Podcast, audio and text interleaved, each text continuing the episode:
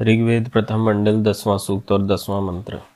विद्माहित्वा वृषन्तमं वाजेषु हवनश्रुतं वृषन्तमस्य होमः ऊतिम सहस्त्रसातमाम् पदार्थ, हे परमेश्वर, हम लोग वाजेशु संग्रामों में हवन श्रुतम प्रार्थना को सुनने योग्य और वृषंतमम अभीष्ट कामों की इच्छा अच्छी प्रकार देने और जानने वाले तो आपको विद्म जानते हैं।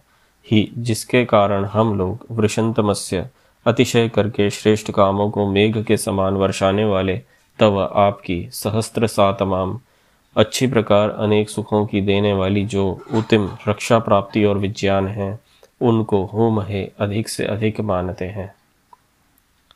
भावार्थ, मनुष्यों को सब कामों की सिद्धि के लिए और युद्ध में शत्रुओं के विजय के हेतु परमेश्वर ही देने वाला है। जिसने संसार में सब प्राणियों के सुख के लिए असंख्यात पदार्थ उत्पन्न व रक्षित किए हैं, तथा उस परमेश्वर व उसकी आज्ञा का आश्रय करके सर्वथा उपाय के साथ अपना व सब मनुष्यों का सब प्रकार से सुख सिद्ध करना चाहिए। इस पूरे सूक्त में हम जो चर्चा कर रहे हैं, ईश्वर से यही कर रहे हैं कि किसी भी प्रकार से हमारे काम ईश्वर बना दे।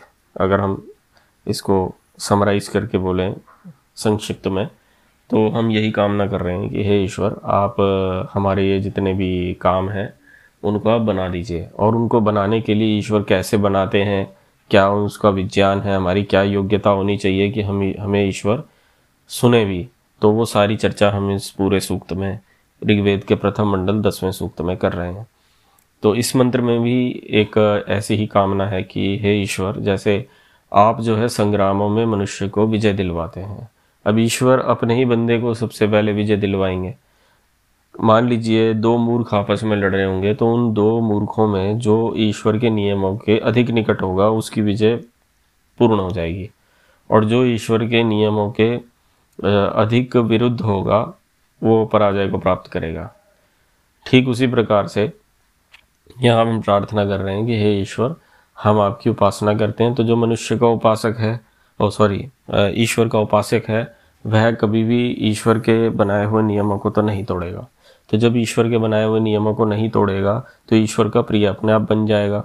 और हम पिछले मंत्र में जैसे हम ईश्वर को परम मित्र हमने माना था तो हम अपने परम मित्र से ये प्रार्थना करेंगे कि, हे ईश्वर, आप हमारे परम मित्र हैं तो संग्राम में हमें विजय दिलवाइए। तो विजय दिलवाने के लिए जो एक, संगठन शक्ति है, जो एक अंदर एक बुद्धि होती है कि मनुष्य को किस प्रकार से कर्म करना चाहिए तद अनुरूप ईश्वर हमें वो बुद्धि प्रदान करके हमारे सब कार्यों को सिद्ध कर देंगे। तो यही इस मंत्र की प्रार्थना है कि हम संसाधन तो प्राप्त करें ही, परंतु उन संसाधनों को दुष्ट लोगों से बचाए रखने के लिए शक्ति को भी प्राप्त करें, उन पर विजय प्राप्त करके हम अक्षुण्ण रूप से लंबे समय तक सुखों को भोगें। ओ